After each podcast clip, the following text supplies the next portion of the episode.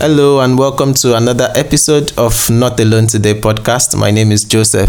And I am Anu. Welcome. Um, in this episode, today's episode is more or less a sequel to the previous episode, episode twelve, in which we discussed um, how to undo sexual attraction during courtship. We got some interesting feedback on that particular episode, and um, we thought we'll be considering that in, as, as another episode on its own, just to kind of cover our bases. Mm-hmm. Um, there was one particular feedback about the fact that uh, we didn't exactly speak into um, the context of those who have been involved in many sexual escapades prior. Like people that are already fully sexually active might find the ideas and thoughts that we shared in the previous episode um, not too realistic for them in the manner of speaking. Like, yeah, we've been there, done that, seen it all. So all these things that you're talking about, um, yeah, sex is, is definitely going to be viewed differently, differently by someone that is experienced, he or she, uh, as opposed to someone that is yet to be experienced in it. And so that's what we thought to speak into. Actually, we also got some feedback um, when we started to, where people started discussing about this on their live mentorship group. Mm. Um, and there are a couple of thoughts that were shared by two people that um, we'll just quickly talk about. Um, will you talk about Anita's response? Yeah, Anita shared how that fleeing, like we said in the previous episode, and mm. just running away and taking your shoes along with you, that she shared a very, very um, useful Bible verse mm. from um, Psalm one nineteen, verse nine. It says, "Wherewith thou shall a young man man cleanse, cleanse his way, by taking heed thereto according to thy word." Then the verse eleven says, "Thy word have I hid in mine heart, that I might not sin against thee." So she feels countering sexual triggers should even be, it should be double fold in this context, context yeah. if you've been sexually active. So that way you know that you know what your triggers are, mm-hmm. and you're doubly running from them. So it's not just fleeing this time, it's just not not even being in that situation as much as you can. Mm-hmm. So thank you, Anita, for that thought. And Ugochukwu gives um, yet another interesting thought along the same uh, or similar lines. From his own perspective, he's saying that um, he thinks people like that would need stiffer boundaries, um, just mm. more or less the same thing Anita was saying. Uh, because according to him, if you had prior sexual experiences, there is a kind of confidence you might have uh, when it comes to sex and trying to taste and see stuff, um, not like smushing, but you know, just actually engaging in in head-on sexual discussions. And there's a likelihood that such people um, with prior experiences might feel confident about it and think that they are strong enough to hold themselves. Uh, but according to him, he would rather recommend that they should even have stiffer boundaries Um, around around that. Um, so yeah, those those are two um, interesting feedbacks that we got on that. Uh, so, but what would you say in addition to that to someone that is already like really sexually active? So, yes, we were saying. Uh, let, let me just recap what we said in the last episode. Yeah, we we're saying that flee all appearances of evil. Mm-hmm. And I think actually it works in both contexts, mm-hmm. whether you're a virgin or you're abstaining or you've been act- active, but this mm-hmm. time you're saying, I'm keeping myself until marriage. It's how you take yourself. Mm. Say, for example, yeah, when the question was raised to say that we didn't approach, we didn't discuss, yeah.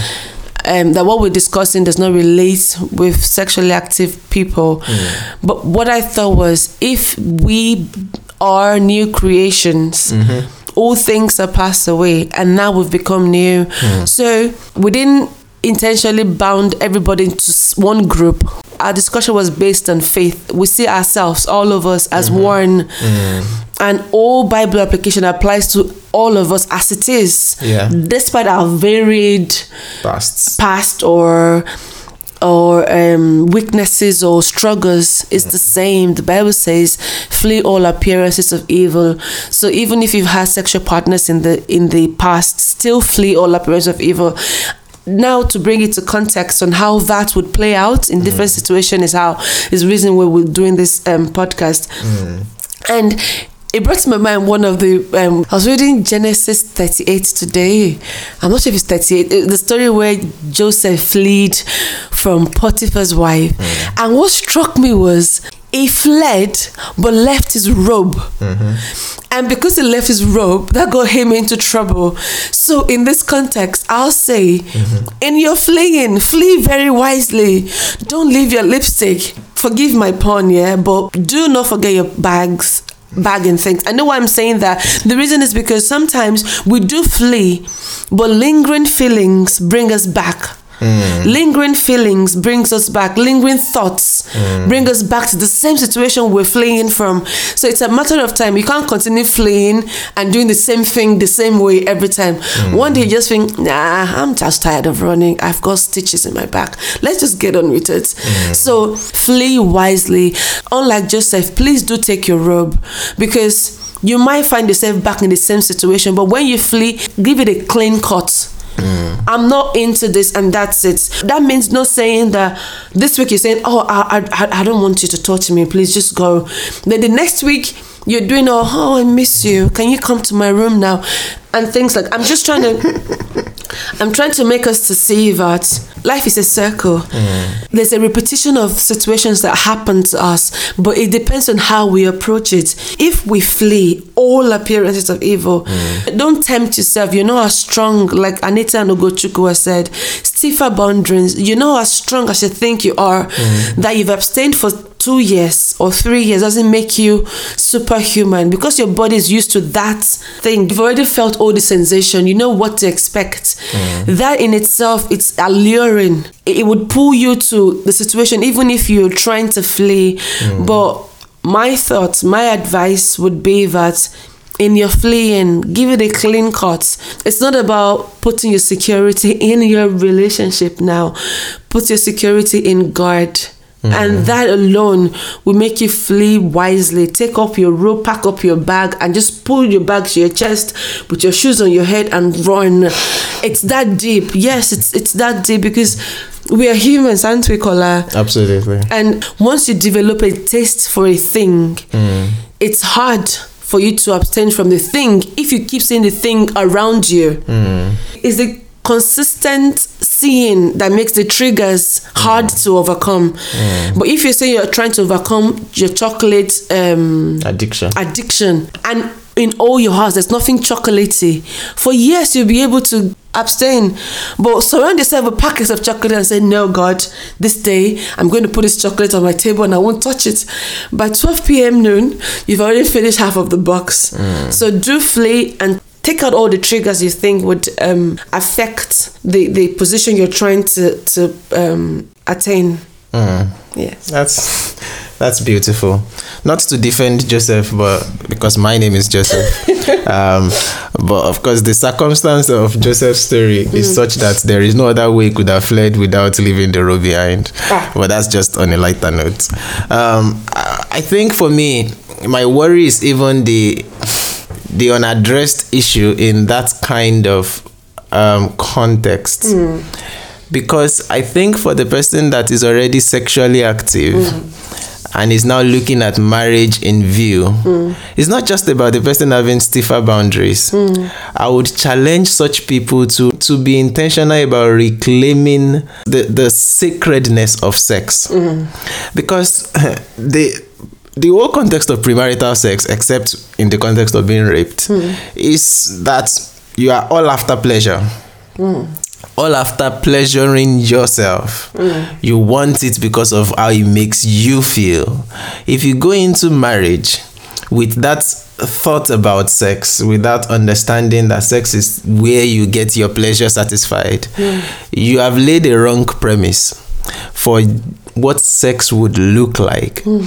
Uh, I believe that sex is meant to be an act of worship. I, I believe that God created sex, of course, for the context of marriage, mm. in a way that two people can be so intimate in a way that glorifies God. Mm. It's so holy, it's so sacred, it's so sexy, mm. it's so beautiful. But it's the full beauty of sex, I believe, is when um, these two people are coming into this naked and not ashamed status, mm. but with an intentional desire to please the other and not yourself. For people that have been engaged in premarital sex, there is a very high likelihood that they've bought into the lie that sex is supposed to pleasure them, mm. and that's that's why they keep going for it. That's why they keep looking for it. Mm. Um, but you need to reclaim that view, that biblical view of sex, mm. that places sex not just as a tool for your pleasure, mm. but more as a tool for the pleasure of your partner, so that you both worship God together. Um, and the way to do that, I believe, would be to unlearn some things and relearn some things. So mm. you need resources. And one good resource I can point you to will mm. be The Act of Marriage, yeah. by Tim and Beverly Lahaye. Um, again, for so, those that are already sexually active, it's not a big deal for you to pick it and read at almost any time in your courtship. On a normal day, I would recommend such a book to people that are getting closer and closer to their wedding, mm. because it's not the kind of knowledge you just want to, to acquire without doing anything about. Mm. The book is quite explicit when it comes to understanding sex. Another much smaller book, but equally profound book on the beauty of sex is actually a book by a, a similar title. I think it's titled The Meaning of Sex uh, by Walter Trubbish. It's a very small book, but I read this book years before our wedding and in one sitting, I believe. But it's just kind of, it kind of opened my eyes to see that sex is much more than everything I've been fantasizing about mm. when I get married. And there is this whole beautiful en- emphasis on, on that sacredness of it, mm. and the fact that it is all about, I want to please my partner, and my partner wants to please me. In so, a I, in a marriage setting, uh, of course, when I say partner, I mean your spouse. I want to, to please my spouse, and she, of course, as someone under God, also wants to please me. When two people that are all out to please the other are in Koinonia, in in in in fellowship, in that intimate kind of knowledge, mm. there is nothing as beautiful. So I'm saying all of that because I know there are many Christian brothers and sisters that will still go ahead, get married. They were chaste, or I mean, they used to be sexually active, but now they are chaste and they get married, but they will never fully experience this beauty. I, it can be described. Mm. Um, It's better experienced than described, but of mm. course, the only way to experience it is to get into the right context for it and the right frame of mind. And mm. that's what I just thought I was I was going to speak into, to say it's not just about you setting stiffer boundaries. Mm. You've tasted something that was meant for a different context outside of its context. Mm. You need to unlearn the errors of your desires mm. that led you into tasting it in the first instance, mm. to reclaim it back into how it was, the situation and context God intended for it, so that you can fully enjoy the bliss mm. in it. Yes. Otherwise, it will just be an activity as it has mm. always been in your in your premarital sexual life. Mm. It's just sex. Hollywood has made it look so cheap. Mm. Uh, and yeah, it's just an act which you can choose to do whichever way you want to, on your own terms. No, you continue to have sex on your own terms and you will never experience the bliss that God intended for sex to be, or to give, or mm. to to be about, basically. So yeah, I think that's that's the thoughts I would just like to add to the context of those that are already sexually active and mm. still trying to live holy and godly in the context of their courtship. Yes, thank you for that. That's very profound. And yeah, that's I think that's that's the, that's an episode done. Mm. Um, in the sequel or in the next episode, we'll be talking about another question that we've received. Mm. But till then, just remember, you're not alone. today. God bless you. God bless you.